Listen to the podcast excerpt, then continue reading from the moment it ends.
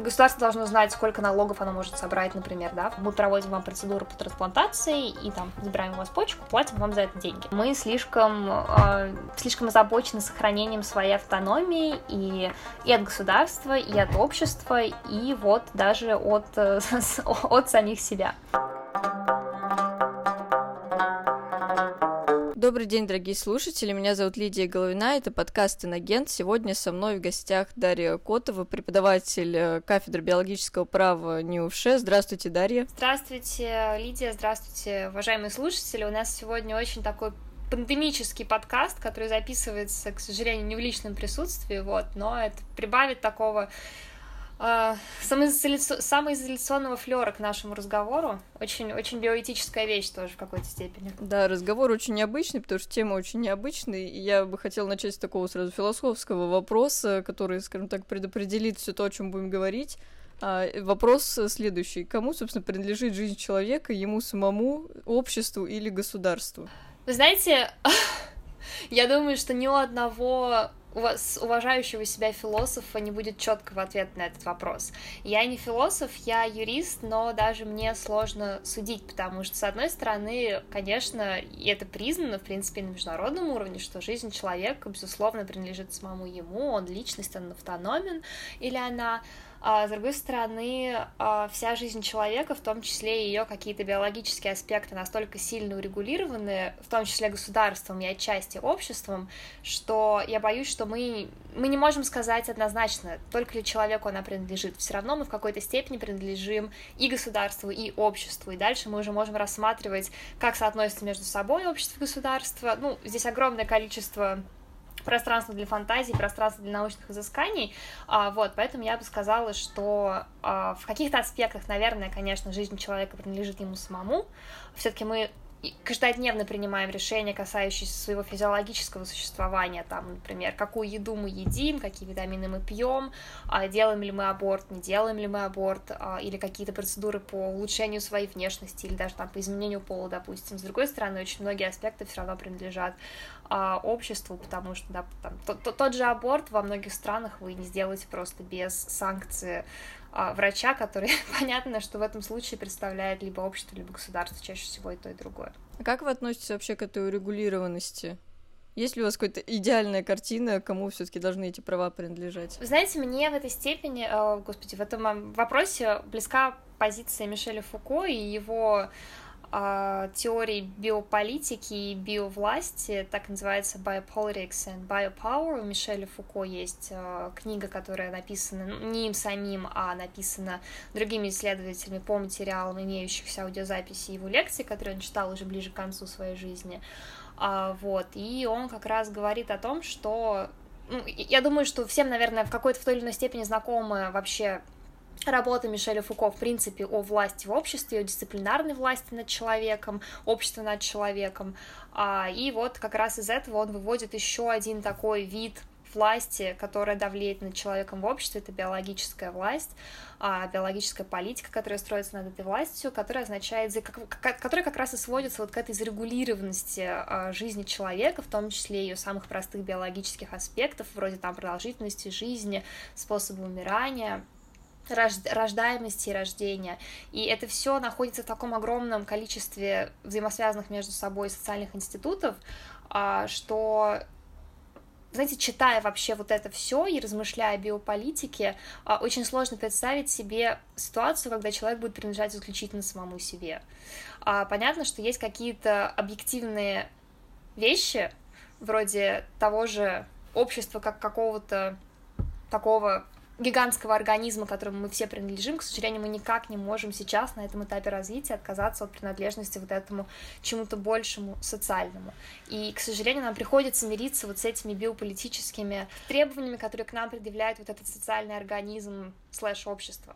А эти требования бывают разными, они бывают, в принципе, достаточно достаточно справедливыми, например, а, в какой-то степени регулирование продолжительности жизни, а, превентивная медицина, все, что направлено на то, чтобы мы жили дольше, это тоже биополитика в какой-то степени. И наверняка найдутся люди, которые скажут, что почему мне общество рекомендует, как я должен вести себя, чтобы жить дольше. Может быть, я не хочу, это мое личное право, это моя жизнь. А, но все-таки консенсус общества сложился таким образом, что мы приветствуем ту биополитику, которая те биополитические меры а, и требования, которые направлены на продолжительность жизни. А есть вещи вроде некрополитики, например, некрополитических каких-то а, штук, которые рассказывают нам, как правильно умирать. И я так понимаю, мы сегодня как раз тоже коснемся этой темы. А, нам говорят, можем ли мы сами окончить свое существование или не можем. И очень много очень, наверное, значительная часть вот этого социального общественного организма все-таки стоит на том, что у человека нет права на смерть, нет права окончить свою жизнь. А, и это уже гораздо более, наверное, спорный вопрос, гораздо более спорное требование, которое предъявляет к нам вот это большое социальное, потому что не совсем понятно, а, как, какого социального, социально полезного результата мы добиваемся тем, что отказываемся от своего права на а, самостоятельное прекращение своей жизни тогда, когда нам захочется. В общем, да, вот эта штука с биополитикой, она очень интересная, она очень сложная и запутанная, но, в принципе, а, если попробовать в ней разобраться, можно найти очень много ответов, и даже, наверное, скорее не найти четких ответов на свои вопросы, но с помощью вот этих вот ниточек, которые нам Фуко дает, а, мы можем сами для себя примерно составить картину того, как существует человек, как существует его биологическая а, часть в соотношении с обществом и с государством. Так что я очень советую почитать эти работы. Это действительно очень интересно. Мы как раз сейчас тогда начнем первый блок вопросов, скажем так, про эвтаназию. В теории, как это вообще можно соотнести эвтаназию, можно так сказать, право на смерть и право на жизнь? Ну, во-первых, давайте начнем с того, что такое вообще эвтаназия. А, я думаю, что, ну, если вы не против, наверное, стоит об этом пару слов сказать, если, может быть, кто-то не знаком. А, существует сейчас два основных понятия в мире в медицинском сообществе и в юридическом сообществе это непосредственно эвтаназия и это ассистированное самоубийство. Это такая калька с перевода э, с англоязычного слова assisted suicide. А две эти, два этих механизма, скажем так, они немного различаются. Эвтаназия отличается тем, что а, в случае проведения этой процедуры врач после огромного количества проверок медицинских и юридических сам вводит пациенту, который решил отказаться от дальнейшего существования, продления своей жизни, какую-то летальную дозу препарата, например, или это просто может быть глубокая седация, в, в, в ходе которой человек постепенно угасает. Ассистированное самоубийство все-таки немного отличается, а, точно так же им предшествует большое количество юридических и медицинских проверок, мы можем потом об этом кратко а, поговорить. А, но в этом случае препарат уже вводит сам себе пациент, он может, например, в какой-то момент просто открыть конюлю на капельнице, которая пустит ему в вену летальную дозу препарата. А, понятное дело, что такой радикальный подход к окончанию собственной жизни не мог не вызвать множество вопросов со стороны и социального, и государства в целом. Ну, почему? Потому что возвращаемся к биополитике. А мы привыкли, государство привыкло, что оно контролирует количество граждан в своих пределах. Оно контролирует... А, это по, по разным причинам. Может быть, по причинам того, что государство должно знать, сколько налогов оно может собрать, например, да, в каждый год с имеющегося у него населения, или сколько людей он может забрать в армию, да, допустим, или как оно может высчитать, посчитать рождаемость и соотнести ее со смертностью и составить какую-то демографическую статистику. А государство заинтересовано в том, чтобы все шло так, как идет, то есть естественным путем. Люди рождаются, и люди затем умирают. Когда в этот процесс а, включается сам человек, его автономия, его личность, конечно, возникают проблемы. А, я не слышала ни одного аргумента, который оправдывал бы запрет эвтаназии с точки зрения необходимости государства вести свою демографическую политику. Понятное дело, что так никто не делает, это было бы совсем смешно. А, наверное, самыми основными аргументами, которые приводятся против различных видов самостоятельного окончания жизни и эвтаназии ассистированного самоубийства. Это, во-первых, всякие религиозные аргументы, достаточно часто слышатся, я думаю, что все знают этот классический аргумент, что у человека нет права окончить свою жизнь просто потому, что это право принадлежит исключительно Богу или богам, в зависимости от того, какой каких религиозных мировоззрений придерживается то, то или иное сообщество. Потом включается в игру огромное количество других более мелких аргументов, вроде того, что, допустим, это очень интересный аргумент, а, вроде того, что пожилые люди в какой-то степени подталкиваются обществом к тому, чтобы окончить свою жизнь, потому что медицина, а, в частности, медицина паллиативная и медицина а, ухода за пожилыми пациентами, за пожилыми пациентами с какими-то критическими заболеваниями, критическими состояниями стоит очень дорого, этот уход стоит очень дорого, и чаще всего расходы ложатся на молодых родственников вот этих постепенно угасающих пожилых людей. И а, это тоже действительно интересный аргумент, который гораздо менее однозначный, чем аргумент от религии, а, что пожилых просто заставляют а, уходить, не обязательно, ну, на самом деле не обязательно пожилых, просто людей, допустим, с серьезными заболеваниями, которые также дорогостоящие в лечении, их просто заставляют уходить из жизни. А, вот это вот осознание того, что ты тратишь чужие ресурсы, ты отбираешь время у врачей, которые могли бы потратить его на пациентов, которых еще можно спасти. То есть а, аргументов огромное количество, вот, и сейчас все-таки консенсус среди, наверное, юридического сообщества, а, и здесь мы во многом основываемся на позициях международных судов, заключается в том, что права на смерть у человека все-таки нет. А, у Европейского суда по правам человека есть совершенно четкая позиция по этому вопросу. А, да, действительно, есть право самостоятельно решать все вопросы, относящиеся к телу, к жизни, к существованию, к биологическому, но права на смерть у человека нет, просто потому что это противоречит праву на жизнь. А право на жизнь, как мы сейчас знаем, защищается всеми мыслимыми, мыслимыми и немыслимыми конвенциями, договорами а, и дополнительными правовыми гарантиями, которые существуют в отдельно взятом государстве. А, и, конечно, чтобы преодолеть вот этот вот ну, никто не будет спорить, что право на жизнь, оно, конечно, фундаментально. А, и чтобы преодолеть вот эту фундаментальность, которая укоренилась а, в наших в, наш, в нашем сознании общественном очень-очень давно, и, конечно, ну, это, это хорошо, потому что из права на жизнь вытекает огромное количество других прав, которые постоянно нарушаются и которые а, общество стремится и государство стремятся восстановить. Допустим, там, право на здоровье, да, оно вытекает из права на жизнь, но все равно, чтобы вот это преодолеть, вот этот вес права на жизнь, а, и доказать, что, ага, у меня есть не только право на достойную жизнь, у меня должно быть право на достойную смерть, потому что, ну, после смерти мы не знаем, оста- оста- остаюсь ли я человеком или нет, но а, я хотел бы, я хотел бы остаться человеком даже после смерти, и а, поэтому уйти из жизни достойно, чтобы сохранить человеческое достоинство до самого момента там, смерти мозга, условно говоря.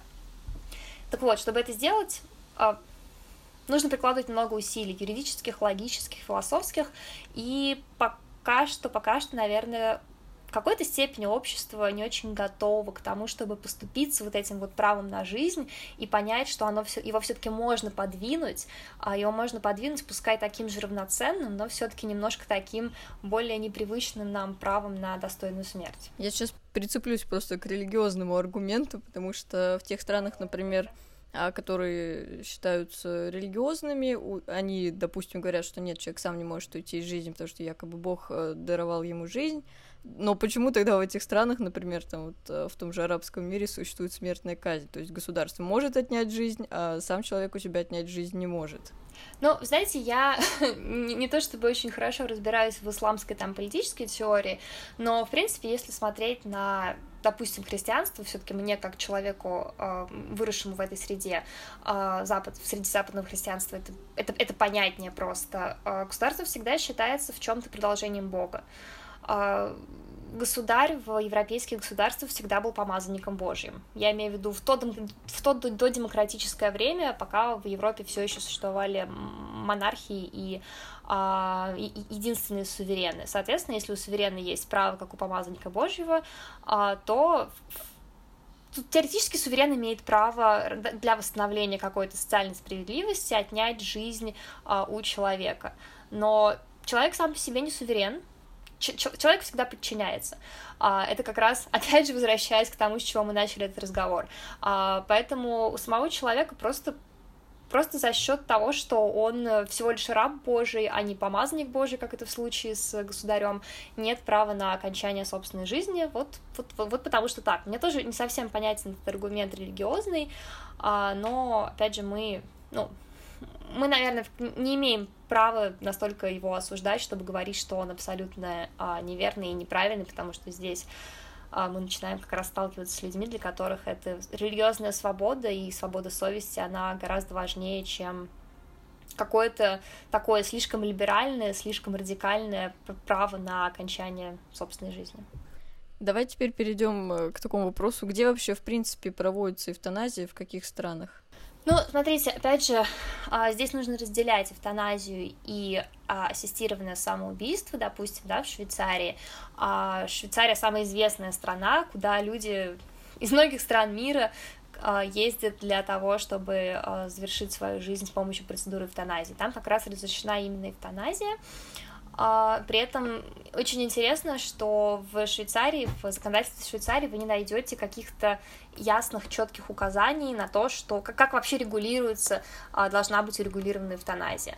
А, есть одно положение в Уголовном кодексе, которое создано для того, чтобы рассматривать случаи, где возможно было злоупотребление правом общим, общим правом на эвтаназию со стороны медицинского работника или там со стороны пациента или его родственников, но в целом а, в Швейцарии регулирование очень мягкое, очень свободное и основано на этических гайдлайнах, которые принимают ассоциации как раз врачей и вот этих вот клиник, которые занимаются предоставлением услуг по, ну, наверное, странно так говорить, услуг по, э, по предоставлению эвтаназии, которые просто занимаются, э, могут предоставить вот эту процедуру в своих клиниках.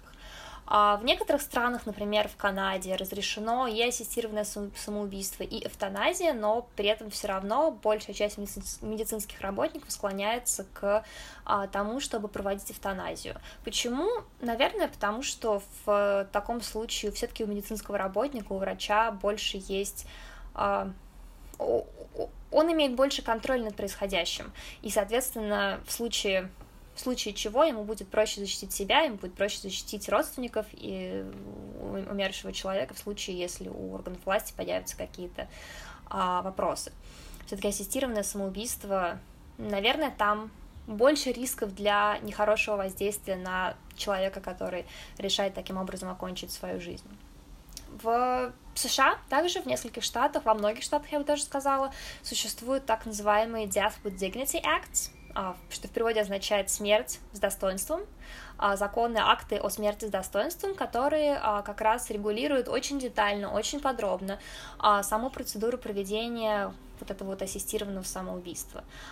Очень, очень интересно читать их регулирование, оно, в принципе, достаточно похоже от штата к штату, но та придирчивость к деталям, а, та педантичность, которую закон предъявляет и к медицинским работникам, и к лицам, которые желают провести эту процедуру ассистированного самоубийства, она, конечно, поражает. То есть, а, наверное, в какой-то степени это самый сбалансированный подход, на мой взгляд.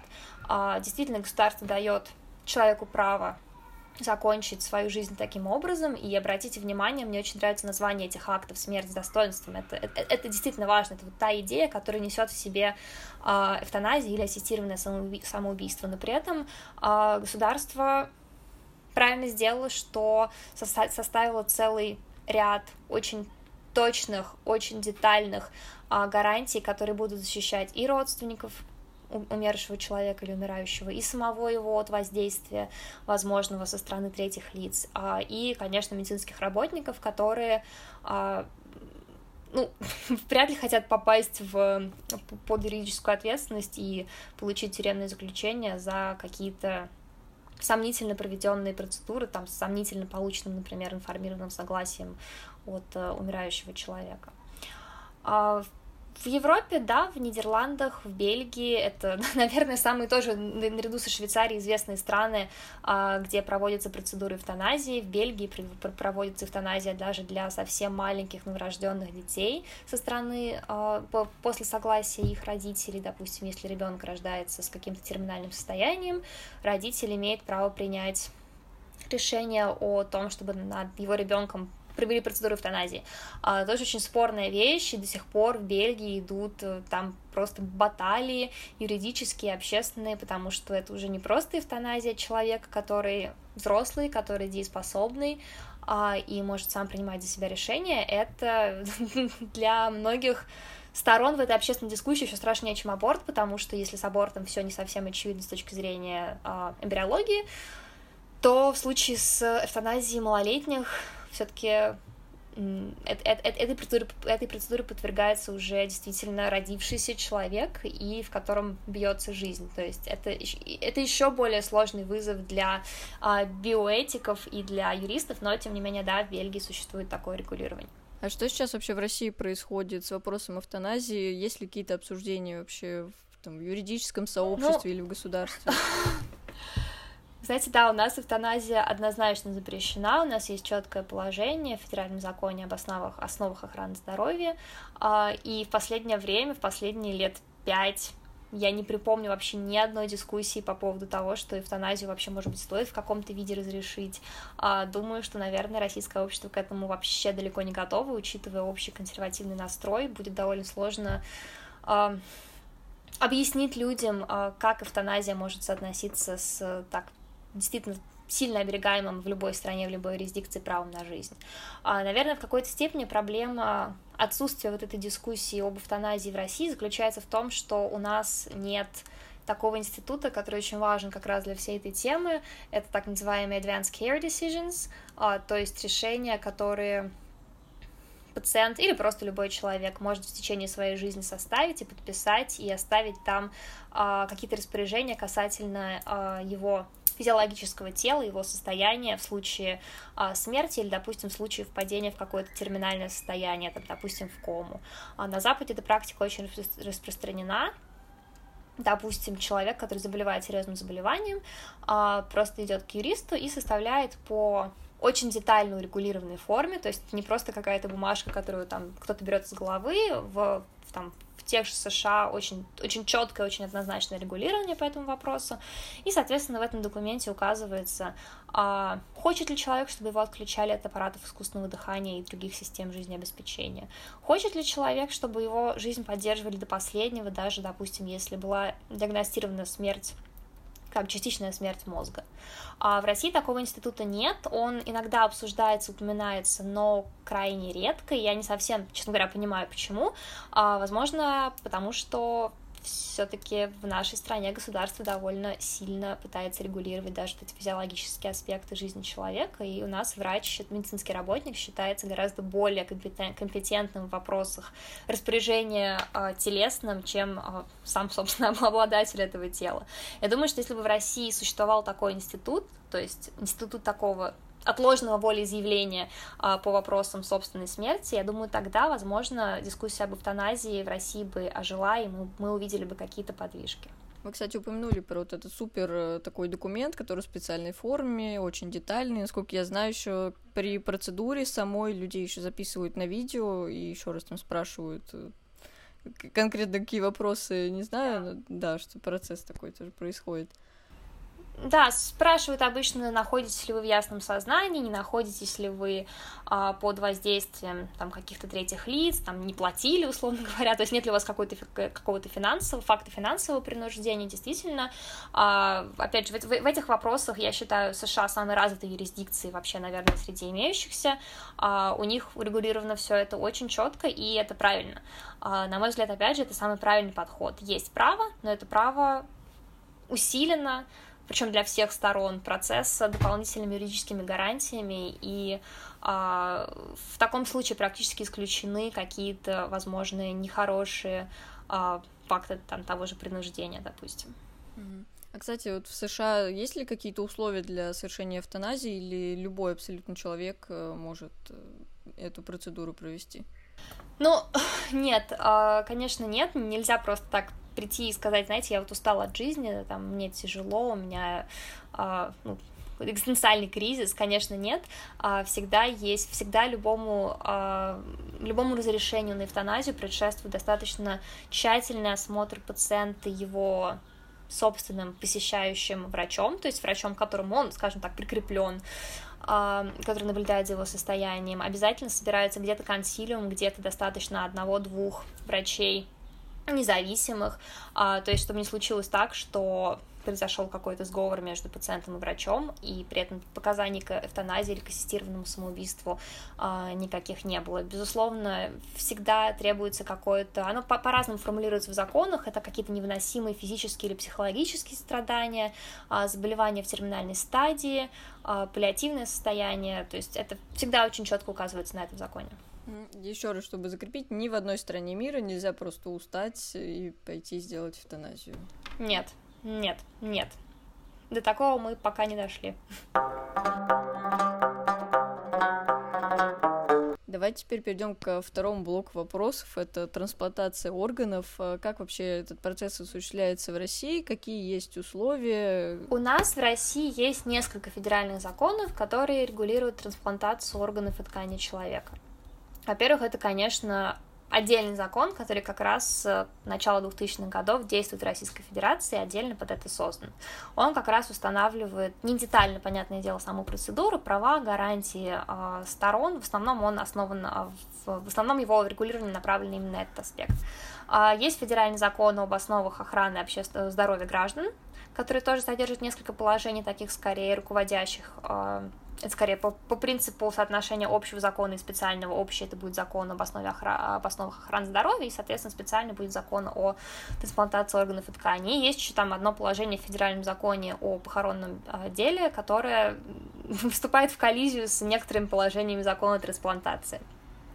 А, есть э, некоторое количество приказов Министерства здравоохранения, которые устанавливают порядок э, проведения непосредственно самой процедуры. Это уже такое узкоспециальное регулирование, которое направлено не столько на э, доноров или реципиентов, а на медицинских работников, которые а, осуществляют процедуры по трансплантации. А, в Российской Федерации сейчас у нас трансплантация органов разрешена в не таком большом количестве медицинских учреждений. Все эти списки составляются точно так же приказами, а, содержатся в приказах Минздрава. А, это част, простите, государственные клиники. Частным клиникам это не разрешено. А, это оправдывается тем, что в случае проведения таких операций частными клиниками возрастает э, риск коммерциализации процедуры трансплантации органов и тканей. И, соответственно, может там вырасти риск появления ну, может быть, не черного рынка, но, по крайней мере, а, финансовых всяких, финансовых инструментов принуждения к, к пересадке органов и тканей. А, тоже отдельная тема для дискуссии. А, есть страны, в которых в частных клиниках прекрасно проводятся такие процедуры, но там совершенно по-другому работает законодательство, оно очень четкое, оно очень однозначное. В Российской Федерации, к сожалению, федеральный закон о трансплантации далеко не точен, и далеко достаточно сложно понять из этого закона, какие вообще права есть у, реципи... у донора, какие права есть у, реци... у родственников донора, какие права есть у реципиента, очень много юридических неточностей. А сейчас в Госдуме, насколько я знаю, все еще где-то в федеральном собрании, но я думаю, что все еще в Государственной Думе болтается ну, уже довольно давно, примерно год, а, проект, законопроект об изменении федерального закона о трансплантации, который четко а, ответит наконец-то на вопрос, какая система opt-in или opt-out у нас действует в Российской Федерации. А сейчас это не ясно из федерального закона о трансплантации. Сейчас, если человек умирает, то а, вообще должны спросить его родственников, но обычно он презюмируется все-таки согласившимся а, на трансплантацию, на пересадку своих органов и тканей. А новый законопроект отвечает на этот вопрос более четко. Человек должен при жизни выразить согласие, вернее, выразить несогласие а, на трансплантацию в специальном реестре, который предлагается создать, а, ну или в какой-то другой форме, там в нотариально заверенной форме, допустим, ну каким-то вообще как каким-то определимым, четким способом выразить свое несогласие на то, чтобы стать будущим донором. А, и помимо этого вводится обязанность медицинских работников после смерти человека в течение там какого-то количества часов спрашивать э, согласие на пересадку органов и тканей у родственников умершего либо это будет решаться консилиумом врачей. То есть не так, как сейчас, когда это решается зачастую а, прямо вот на месте, и не всегда медицинские работники знают о своей а, моральной обязанности а, все-таки уточнить этот момент у у родственников умирающего человека. То есть сейчас в России хотят ввести систему вот этого презюмированного согласия, которое нулифицируется, если человек выразил очевидное несогласие. А, но пока этот, федераль... Э, этот законопроект еще на стадии рассмотрения. А что происходит вообще в сфере торговли органами? Это вообще трансплантация органов это всегда связано именно с какими-то показателями здоровья. То есть просто так там продать почку, купить iPhone я не могу. Как это шутка такая есть? Ну, нет, скорее не можете. На самом деле, черный рынок торговли органами это такая вещь, это это такой рынок Шрёдингера, он вроде бы есть, о нем все говорят, но на самом деле его объемы, они, в принципе, не так, а, не так велики. А, даже скорее наверное, даже здесь скорее начать с того, нужно, что мы понимаем по черным рынкам, то есть э, чего точно не существует или существует в каких-то вообще диких условиях где-нибудь в джунглях, в джунглях Южной Америки, это похищение человека с целью вытащить у него все органы, убить и где-нибудь закопать. А, нет, это, этих случаев крайне мало, они единичные, честно говоря, про такое давно не слышала, это скорее из области таких мифов и страшилок. А вот что существует? Существует трансплантационный туризм, и а, существует а, а, проблема принуждения к пересадке органов и тканей, к донорству а, органов и тканей людей, которые находятся в заведомо беспомощном каком-то состоянии. Чаще всего а, это происходит с использованием каких-то, финансовых стимулов. Вот это действительно есть. Есть в России, нет, в других странах, в Индии, допустим, есть несколько уголовных дел, когда правоохранительные органы фиксировали вот этот факт принуждения живого донора к прода к, к, простым языком говоря, продаже своего какого-то органа. Это действительно есть. А, объемы этого не могу, честно говоря, сказать, статистику очень сложно найти, потому что, опять же, это сфера уголовного правоприменения, и эта статистика просто, она... Ее очень сложно вести, потому что, чтобы выявить факт, сначала нужно завести уголовное дело и доказать, а, но, да, об этом говорят, об этом говорят и об этом говорят и специализированные органы ООН, и Всемирная организация здравоохранения, и профессиональные ассоциации трансплантологов по всему миру. Вы, кстати, упомянули про транспланта... трансплантационный туризм, очень сложное слово, да. Что это вообще такое? Ну, смотрите, трансплантационный туризм, он существует вообще в двух видах. А мы начнем с того, что мы, наверное, все знаем, что в каждой стране, и даже в самых развитых странах Запада а, и в развитых странах Азии существует э, большой дефицит в донорских органах и тканях, готовых для пересадки. А, так было всегда с самого начала вообще трансплантологии как э, раздела медицины. Всегда количество доноров, оно было значительно ниже количества реципиентов, нуждающихся в такой операции, потому что люди болеют, люди умирают, люди, э, у людей отказывают э, органы, а все-таки баланс подвести получается э, очень сложно. А, и в таком случае включаются механизмы уже такие, наверное, мотивированные отчаянием людей. А, достаточно часто а, в первом варианте трансплантационного туризма богатые европейцы, ну, не только европейцы, а богатые в целом граждане стран ездят в менее развитые страны, где меньше юридических гарантий, где меньше где меньше, где меньше урегулирована сама процедура трансплантации, и там за деньги а, более быстро и более дешево а, проводят себе процедуру трансплантации, находят себе такой необходимый им орган а, в обход официальных реестров зачастую и вообще в обход официального регулирования. Конечно, это неправильно, потому что нельзя вот так вот, будучи мотивированным какими-то финансовыми выгодами или возможностью заплатить хорошо за необходимый там тебе орган, а, просто вот так обходить а, это регулирование, которое старается хотя бы как-то подвести баланс между имеющимся количеством органов и реципиентов. Второй вариант это когда а, людей, чаще всего находящихся в социальной социально проблемной ситуации, допустим, людей из очень бедных стран, у которых мало денег на элементарное пропитание, им предлагают вот просто достаточно конкретное предложение. А, мы проводим вам процедуру по трансплантации и там забираем у вас почку, платим вам за это деньги. Это распространено, это распространено в бедных странах, в развивающихся странах в частности, а, и таких людей, да, ну, часто просто переводят через границу, проводят им процедуру пересадки уже в другой, в третьей стране какой-то, и там возвращают обратно с финансовым вознаграждением. Это тоже неправильно, и вот этот как раз момент э, финансирования, коммерциализации пересадки органов и тканей, это, наверное, самое такой краеугольный ткань, краеугольный камень всей медицинской этики, которая а, регулирует а, процедуры по трансплантации. То есть действительно нужно как-то рассказывать людям о том, что донорство это важно, о том, что донорство может спасти чью-то жизнь. А, действительно нужно призывать людей записываться в реестры доноров, а, чтобы государство хотя бы представляло, и медицинское сообщество представляло хотя бы примерно, какой ресурс органов у них имеется в распоряжении. А, но ни в коем случае нельзя это делать с помощью использования каких-либо любых инструментов принуждения, финансовых, нефинансовых, материальных или нематериальных.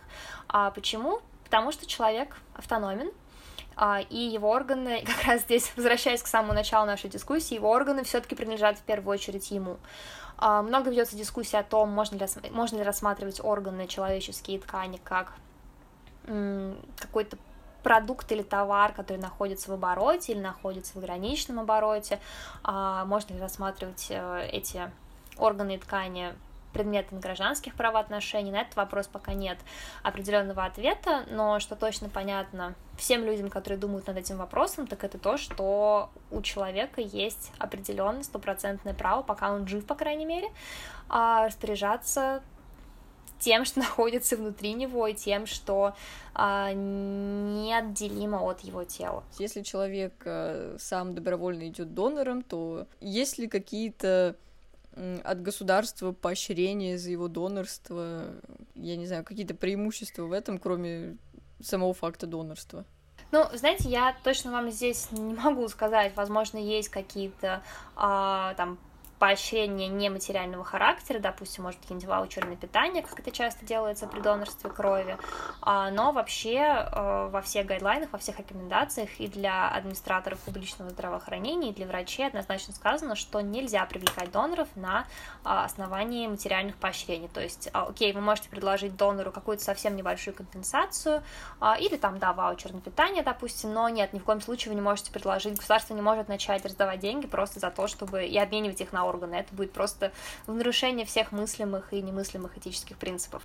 Но в целом, да, во многих странах проводятся достаточно обширные кампании по рекламированию а, систем донорства, по рекламированию реестров. Например, Испания очень, наверное, самый такой э, хрестоматийный пример такой системы. В Испании, кстати, ну, все там, понятно, не очень хорошо во всем мире с соотношением доноров и реципиентов, тем не менее в Испании все относительно с этим неплохо, а, и каким-то образом через вот обширную кампанию на всех уровнях от э, национального, общенационального до регионального, до местного а, проводится широкая кампания по привлечению доноров, по подписыванию а, волеизъявлений по включению в реестры. А в Голландии, насколько я знаю, а, тоже есть такая система, и постоянно присылают смс и напоминания, что вам нужно включиться в реестр, или вам нужно а, там вы зарегистрировались как донор, вам нужно там перепроверить, допустим, да, ваше наличие в реестре. То есть, если государство активно включается в эту работу и активно поддерживает людей в их стремлении стать донорами, а, то тогда это может стать достаточно хорошим подспорьем в увеличении а, вообще в сглаживании вот этого баланса, вот этого гэпа между э, реципиентами и донорами. В Российской Федерации, к сожалению, ничего такого не делается, а какого-то единого общенационального цифрового реестра у нас нет. А, хотя, опять же, вот э, обсуждаемым сейчас законопроектом такой реестр предлагается создать, а, но сейчас это все делается исключительно на уровне медицинских организаций и их связи а, вот с этими, их, их, включ, их включенности вот в эти вот международные или национальные цепочки перемещения органов и тканей от доноров к реципиентам. Давайте перейдем тогда к последней теме. Это тема клонирования. Я правильно понимаю, что клонирование это все реальность уже, там клонированные овцы Долли, например. Э, как, как вообще осуществляется этот процесс и каков вообще статус клона? Ну, смотрите, когда мы говорим о клонировании, а, важно разделять два типа клонирования. Во-первых, это репродуктивное клонирование, а, которое однозначно запрещено, и это терапевтическое клонирование. Сейчас я поясню, в чем разница как вообще происходит процесс э, клонирования. Я тоже не биолог, для меня тоже немного это сложновато, но в принципе в упрощенном виде так. А, у человека есть э, некоторое количество так называемых соматических клеток, к которым не относятся его половые клетки. А, то есть это белые всякие кровяные тельца, это, в общем, все, все то, что не а, относится к половому размножению человека. Все то, что у человека находится в спинном мозге. Соответственно, эти клетки могут быть функции вытащены из человека, из его спинного мозга.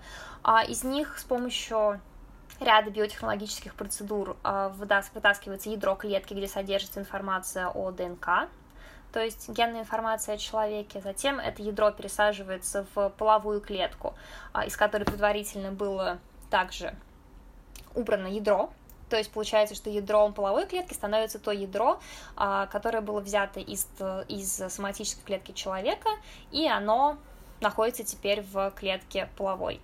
А, и дальше, в зависимости от того, какие цели мы преследуем как ученые, эта клетка а, либо оплодотворяется и помещается в, допустим, там матку овечки, как это было с овечкой Долли, самым знаменитым примером клонирования, а, либо это клетка с помощью, а, то, то, с помощью химических техник, точно так же, различного использования реагентов и химикатов, а, начинает делиться, потому что клетка думает, что она оплодотворена, а, и, соответственно, мы получаем набор соматических клеток, а, которые затем мы можем использовать разным образом. И все эти соматические клетки, они будут содержать, понятное дело, по законам э, генетики, э, будут содержать как раз вот эту первоначальную генетическую информацию, которую мы взяли из спинного мозга нашего донора. И здесь э, начинается такая развилка. В случае с репродуктивным клонированием мы берем вот, эти вот, вот эту вот половую клетку, помещаем ее, оплодотворяем ее химически, помещаем ее э, в матку живого существа, э, и получаем там, допустим, овечку Долли. А, уже далеко не только овечки, понятное дело, были таким образом клонированы, есть уже случаи там и макак резусов, и огромное количество разных таких лабораторных животных, такие опыты действительно проводятся.